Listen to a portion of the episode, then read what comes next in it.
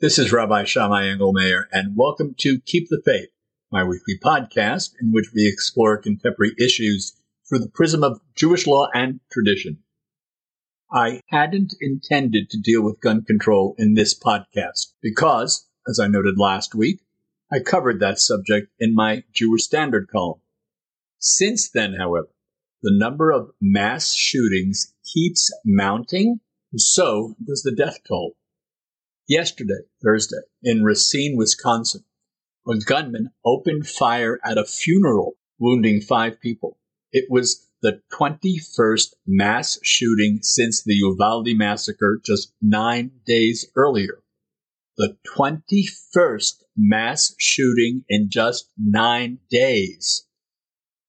Just the day before, on Wednesday in Tulsa, four people were killed by a gunman wielding an AR 15 assault rifle in a medical center, no less. Just over the three day Memorial Day weekend, there were 14 mass shootings in 10 different states that left nine people dead and 63 people injured.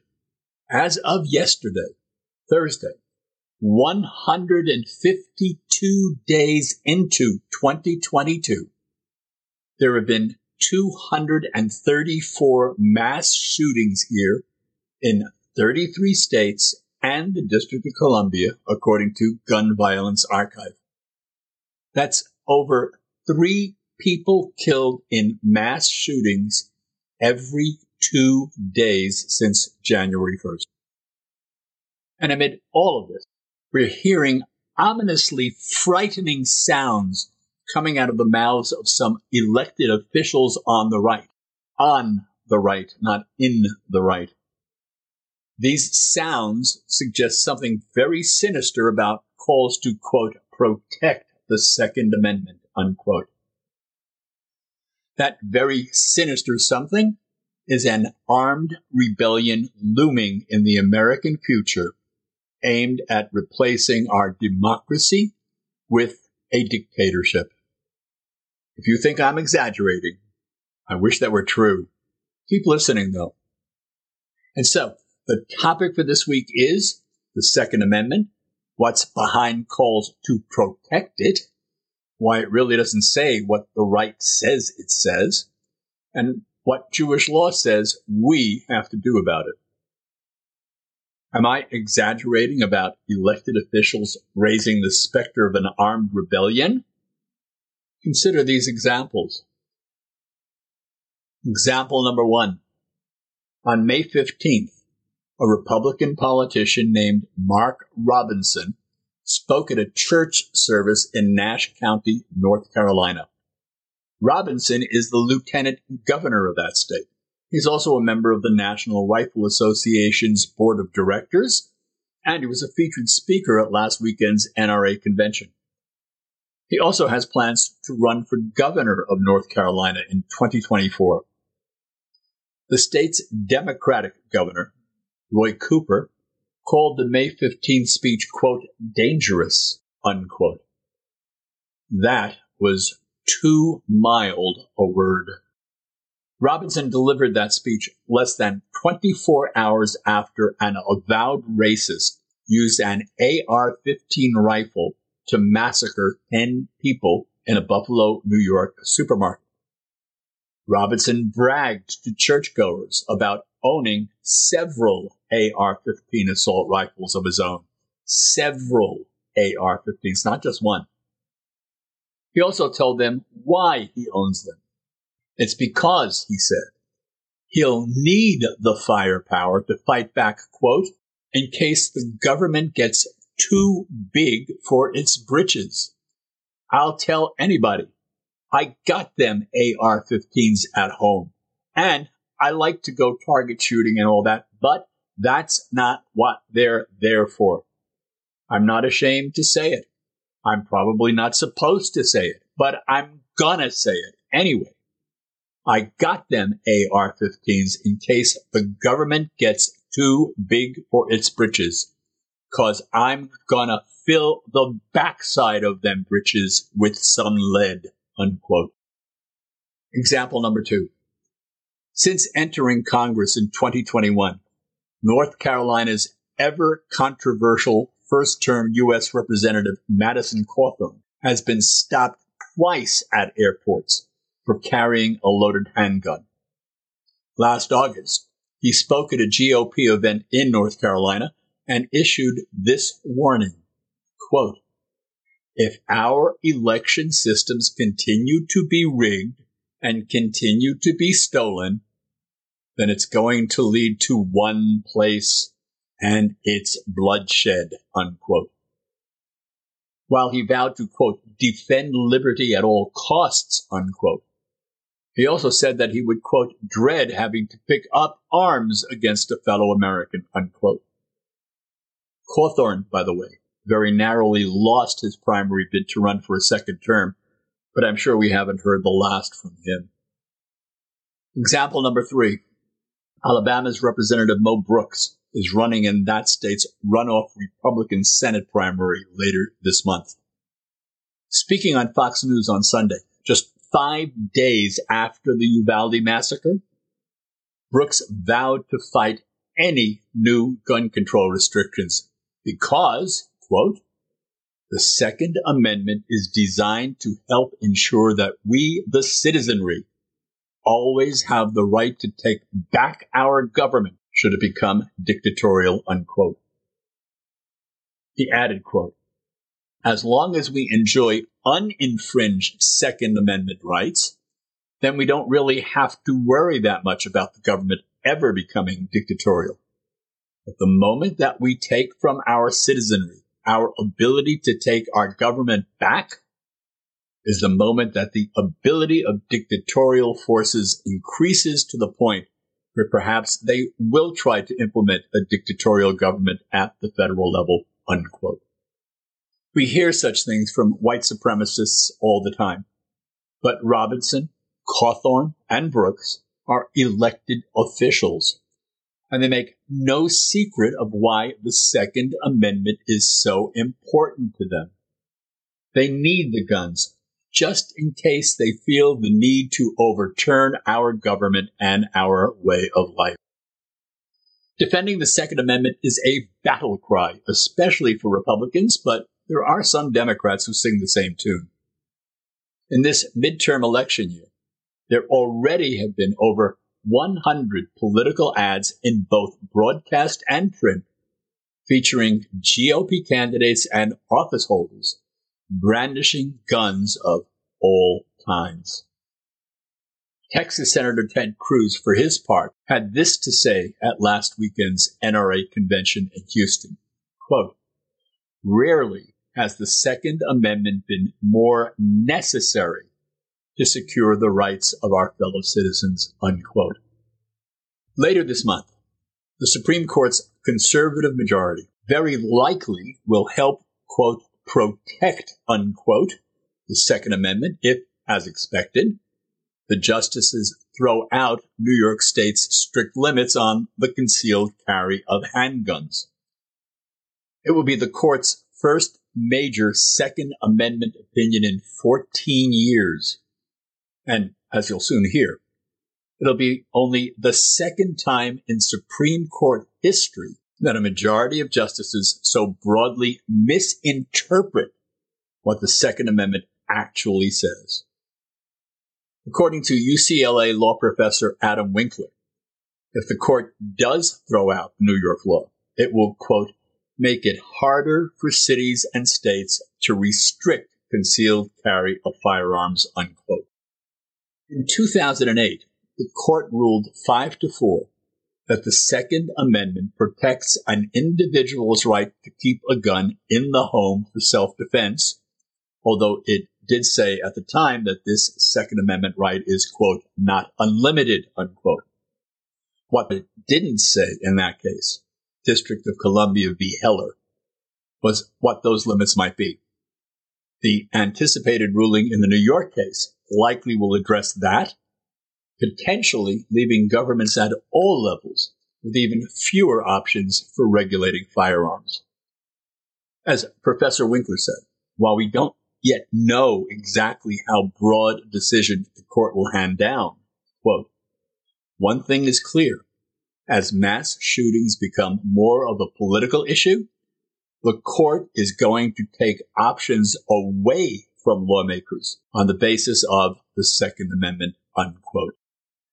Aside from the threat of armed insurrection and mass murders, the biggest problem with both the calls to defend the Second Amendment and the 2008 and expected 2022 Supreme Court rulings is that the amendment doesn't say anything its so ardent defenders say it says.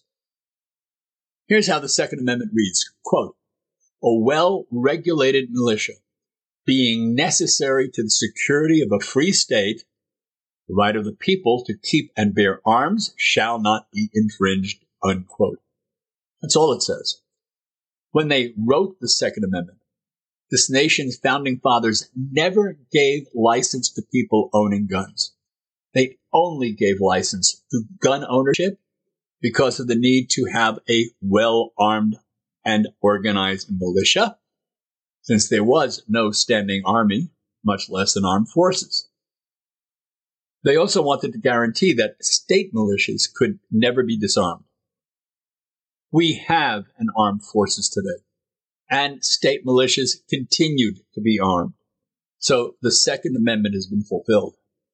If the conservatives on the Supreme Court do strike down the New York concealed carry law, by the way, it will be yet another example of the majority's conservative hypocrisy, especially on the part of the so-called strict constructionists and originalists on the court, the ones who claim that the Constitution may only be interpreted by following its words exactly, not interpreting them in any way. Certainly when it comes to gun control, they do just the opposite. Consider what the late Justice Antonin Scalia, the champion originalist, wrote in the 2008 Heller decision. Scalia believed that judges needed to interpret the Constitution based on its original and, quote, fixed meaning, unquote, and nothing else in the Heller decision, he said that the militia phrase in the Second Amendment was nothing but a preface. It was never intended to be part of its integral meaning. Really? The phrase, quote, a well regulated militia being necessary to the security of a free state, unquote, is just a preface? The only active phrase in the Second Amendment is, quote, the right of the people to keep and bear arms shall not be infringed, unquote. If that's what our founding fathers meant when they wrote the Second Amendment, why did they need to add a preface? Because the court's conservative majority and other strict constructionists and originalists insist that's all that matters, let's try to determine what exactly it was that our founding fathers meant by the Second Amendment. Common sense tells us, and previous Supreme Court decisions reflect this, they meant weapons they knew about, not weapons they never heard of or could even conceive of at the time. They meant single shot rifles and guns, not an automatic weapon that can shoot 800 rounds per minute over 13 rounds per second, as the AR 15 can do, for example. Does anyone who's not on today's conservative right seriously think the founders would have written the Second Amendment the way they did if they could have conceived of such weapons? Okay, let's say that in addition to the need for a well regulated militia, they also approved of people owning guns for sport shooting and hunting. They still would have written the amendment differently. After all, does anyone really need to shoot 800 rounds to down a quail? Does anyone really need to shoot 800 rounds to shoot pans off a fence in target practice?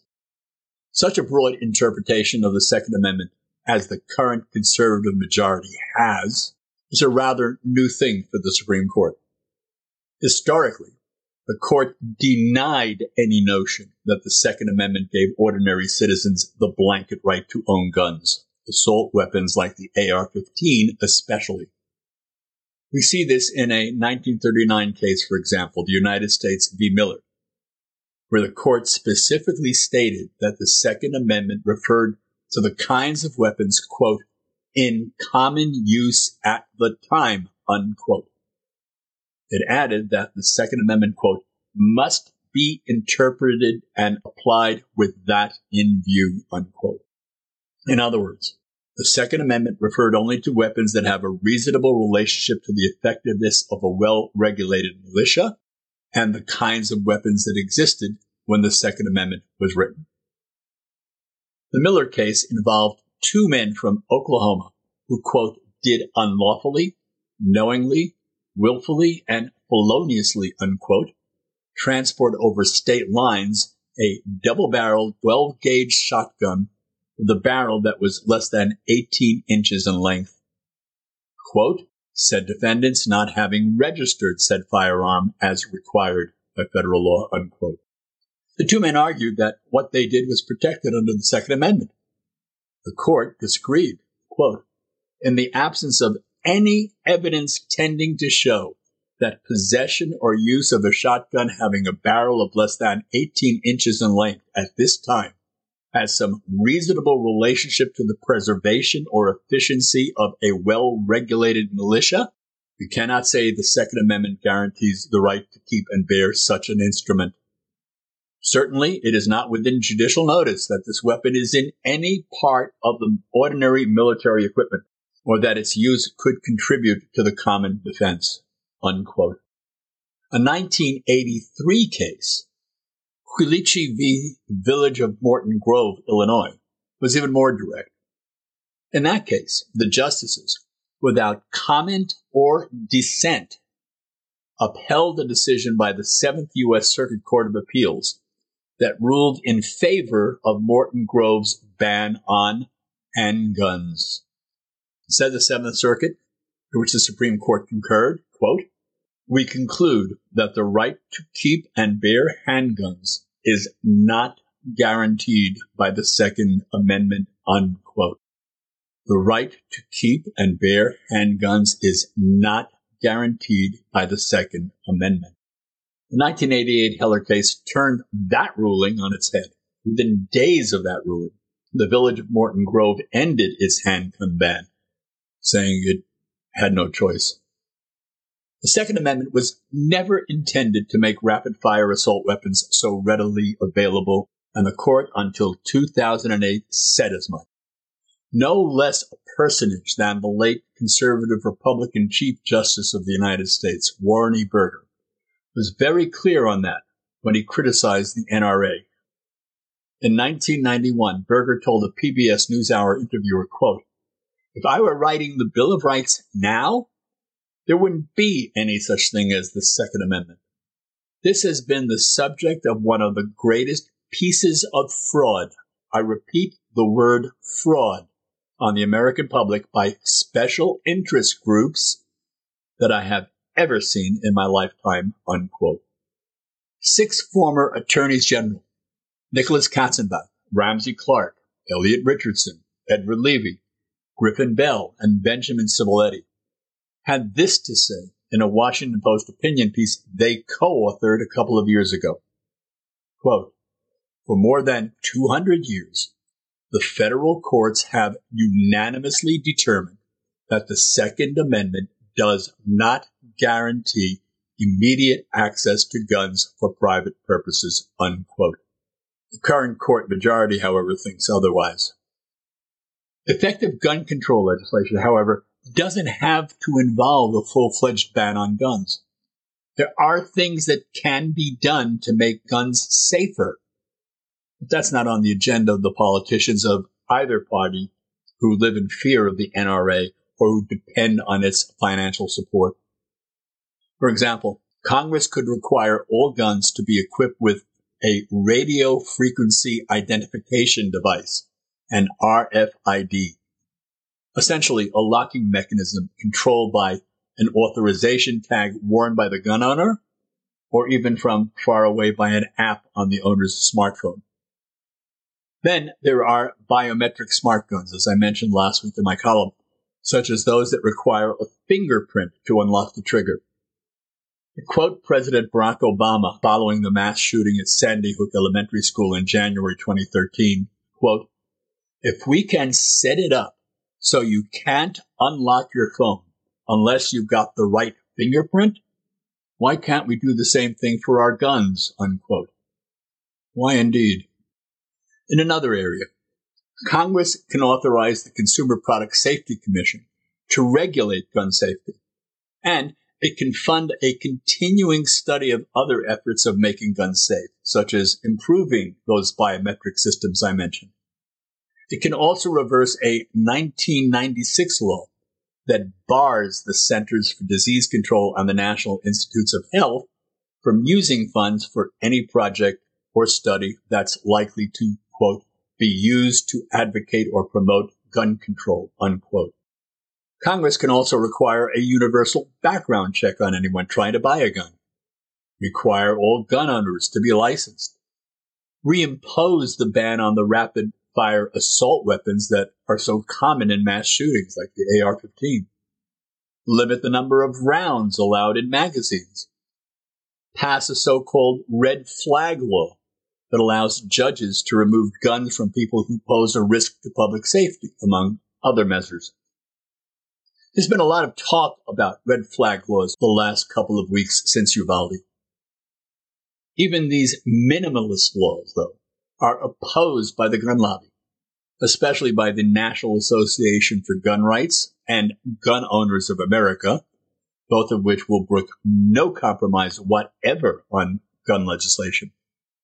These laws are also opposed by the National Rifle Association, although the NRA is less outspoken on this than the other two groups. There's one other thing Congress can do.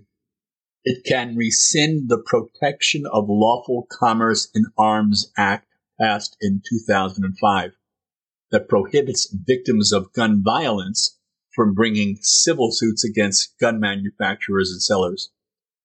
The NRA's chief executive officer, Wayne LaPierre, called that law, quote, the most significant piece of pro-gun legislation in 20 years, unquote. All of these things are in Congress's power to do. Congress, however, won't do any of these things unless pressured to do so. As individuals, we may not be able to stop the next mass shooting. But as a community whose votes Congress cares about, we can, quote, hire it, unquote, to act on our behalf. We can do so by voting against any candidate who opposes stricter gun measures, and we can donate to campaigns outside our districts to defeat such NRA heroes as Ted Cruz and Mark Robinson. Jewish law puts life above almost everything else, and by its command to, quote, not stand idly by the blood of your fellow, unquote, it requires us to be in the forefront of any movement to keep military style weapons and accessories out of civilian hands and to prevent anyone who is mentally ill or is an abuser of any kind, spousal abuser, child abuser, or any other kind of abuser, or anyone who has a history of violence of all other kinds from owning any kind of gun that has the ability to kill. Mass shootings haven't budged Congress to enact any kind of significant gun regulations in year after year. The laws on the books before Sandy Hook are still the only laws on the books today. If killing children is not enough reason to enact some effective laws, Congress should take a harder look at the comments made by elected officials who make no secret about why they oppose gun restrictions. As Mark Robinson bragged about his weapons collection to that church, quote, I got them AR-15s in case the government gets too big for its britches, because I'm going to fill the backside of them britches with some lead, unquote. This is Rabbi Shammai Engelmayer. I do hope you come back for my next podcast, and I'd like to hear what you have to say about this or my other podcasts. Go to www.shammai.org www.shammai.org and email me, please. If you don't get the Jewish Standard but want to read my columns, go to the columnist page of my website. The latest column is about gun control. Keep in mind that this weekend, Saturday night, Sunday, and Monday through sunset, are the festival of Shavuot, the festival of the giving of the Torah. Let's all celebrate the giving of the Torah together. Shabbat Shalom. Stay healthy. Keep wearing those N95 masks in indoor venues, no matter who tells you otherwise. And get fully vaccinated if you haven't done so as yet, including both the first and second booster shots. Chag Sameach as well. And above all, stay safe.